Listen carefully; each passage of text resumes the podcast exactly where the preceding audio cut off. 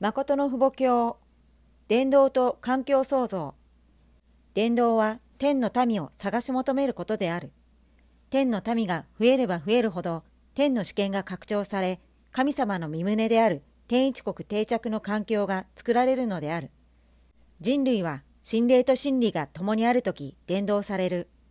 心霊と真理は罪悪の世の中に勝つ鎧と槍である。心霊の鎧を着て真理の槍を持って出て行ってこそ、堕落した世の中に勝ち、誠の父母様の栄光を全世界に輝かせる環境創造が起きるのである。私たちには誠の父母様がいらっしゃり、真理の御言葉があります。原理があります。今やお父様の生涯と生き様を全世界的に知らせなければなりません。私たちの未来は明るいのです。私、お母様は地方の教会まで全て復興させるつもりです。韓国は教会が生き生きと躍動しなければなりません。祝福家庭が行動し実践することによって隣人と士族がついてくるようにしなければなりません。皆さんの中で教会に入ってきてから50年、60年になった方たちが大勢いるでしょう。どこで皆さんが入教したにせよ、統一教会を訪ねてきたその時代が懐かしいと思います。お父様にお会いし、御言葉を聞いて嬉しいと思わず、ありがたいと思わない時がありましたか？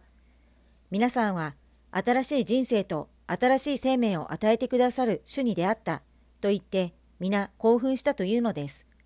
そして世界に多くのキリスト教徒たちがいて、また多くの宗教者たちがいるが、ただ一人私が先に天の摂理を知るようになり、主に出会ったというのはどれほど感謝なことかと言いながら一人で留めておくより分かち合いたいと思いました。伝道したいと思ったのです。実際、私たちが天から受けた恩師と祝福はあまりにも多くあります。堕落した人類としては想像もできない恩師と祝福を受けたというのです。まず、サタンを分立できたことだけでも途方もない祝福を受けました。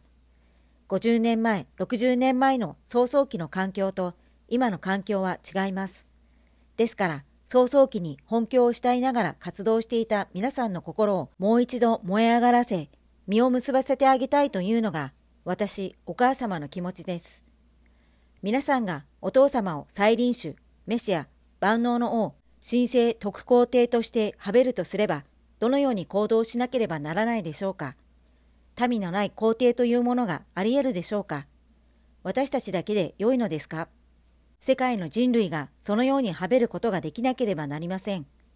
今から皆さんはお父様を証しし、お父様の業績を紹介し、お父様を世の中に知らせ続けなければなりません。それが伝道です。全人類にすべて祝福を受けさせなければなりません。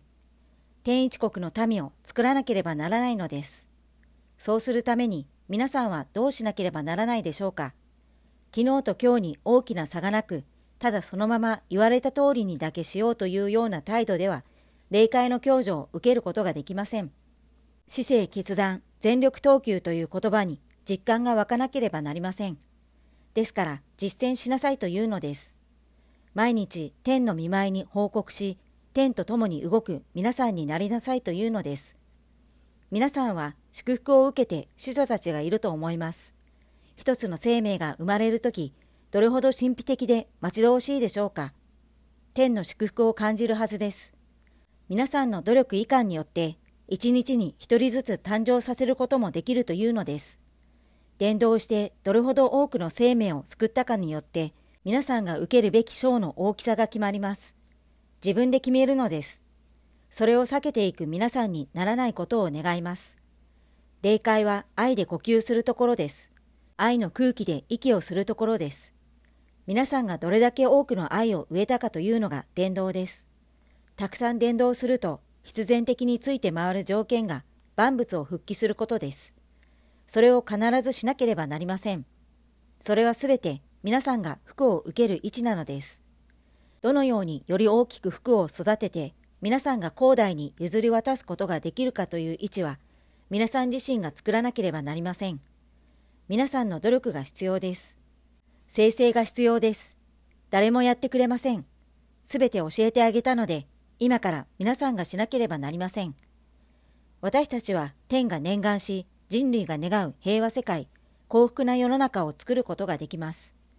お父様がそのことを先頭に立って実践し、手本を示してくださいました。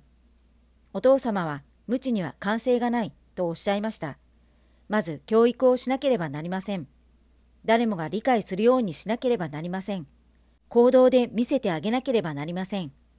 このような遠大な夢を成就するために、人類が30億の時から拍車をかけてきたのですが、今は70億を超えているではないですか。一日も早く全人類に神様の身旨を知らせてあげなければなりません。メシア、再臨主、誠の父母様が、この地で多くの摂理歴史を展開してこられたのですが、私たちが不足なため、世の中に全て知らせることはできませんでした。それがあまりにも恨めしいのです。私たちが責任を果たせなければ、私たちの子孫が大変になるのは当然です。ですから皆さんは何としても今まで待ち望んできたメシア、再臨主、誠の父母様が来られたことを人々に知らせなければなりません。これまでどれくらい生命を取り戻すために努力しましたか？生きてきた生涯よりは今から霊界に行く時までの時間の方が短いのです。私たちと同じ時代に生きていた人々が誠の父母も知らず、この御言葉も知らずに霊界に行くことになればどれほど通告するでしょうか。なぜあなたは私が生きている時にこれを知らせなかったのか、と残訴するでしょう。皆さんが責任を果たせなければ、子孫を通して桃源するようになります。皆さんは原理と御言葉をすべて聞いて知っているでしょう。今から皆さんが責任を完遂しなければなりません。神様の祖国であるこの国をどのように復帰しますか？伝道する道しかありません。伝道して人を転換しなければなりません。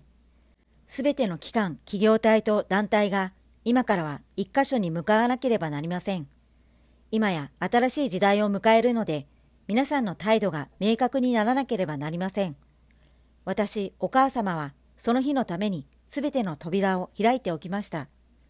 今後の世界設理に関しても、私は多くのことを構想しています。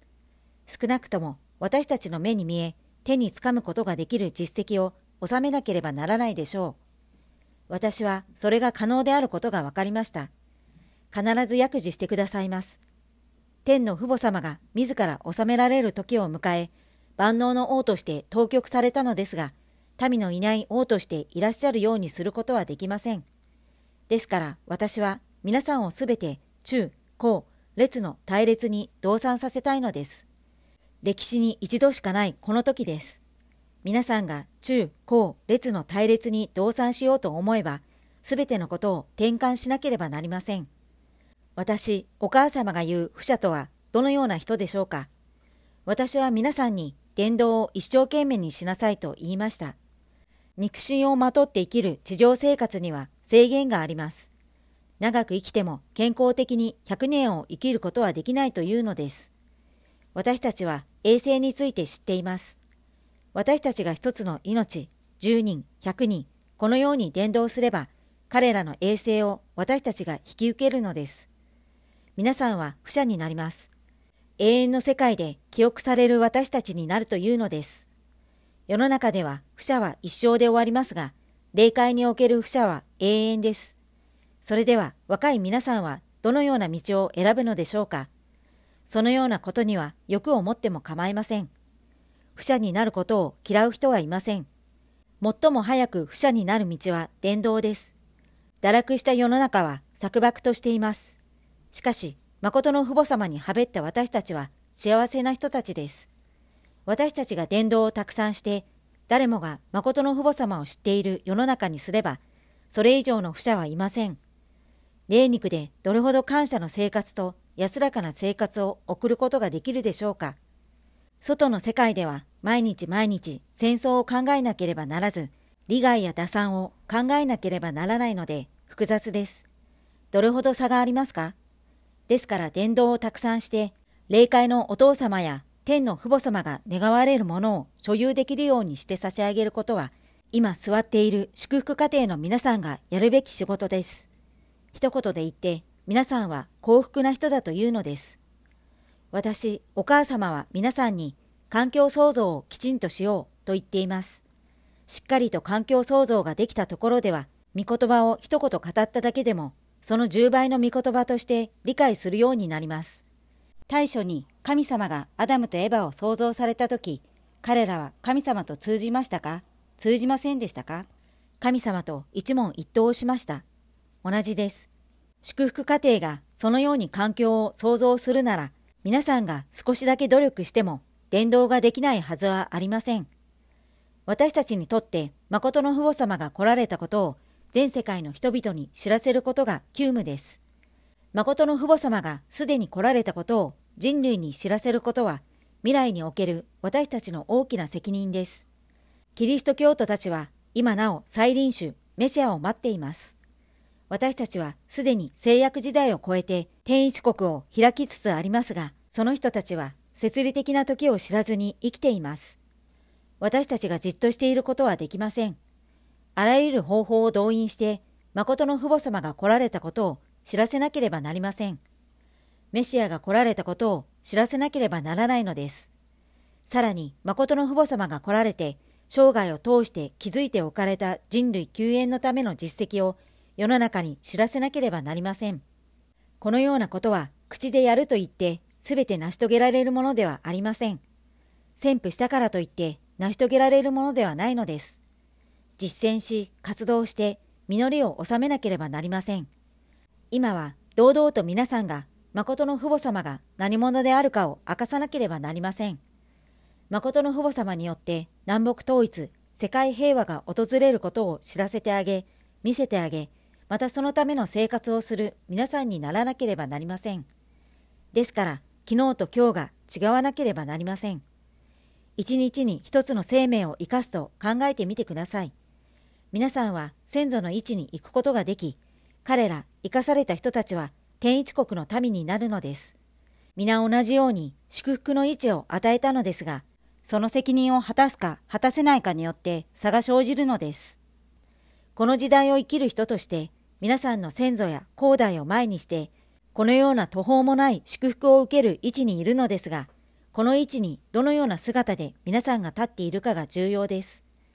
皆さんの中心には常に父母様が共にいらっしゃいます。皆さんは一人ではありません。今日の訓読はこれで終わります。このゴディブルは皆様のご協力によって成り立っています。詳細はゴディブル .org をご覧ください。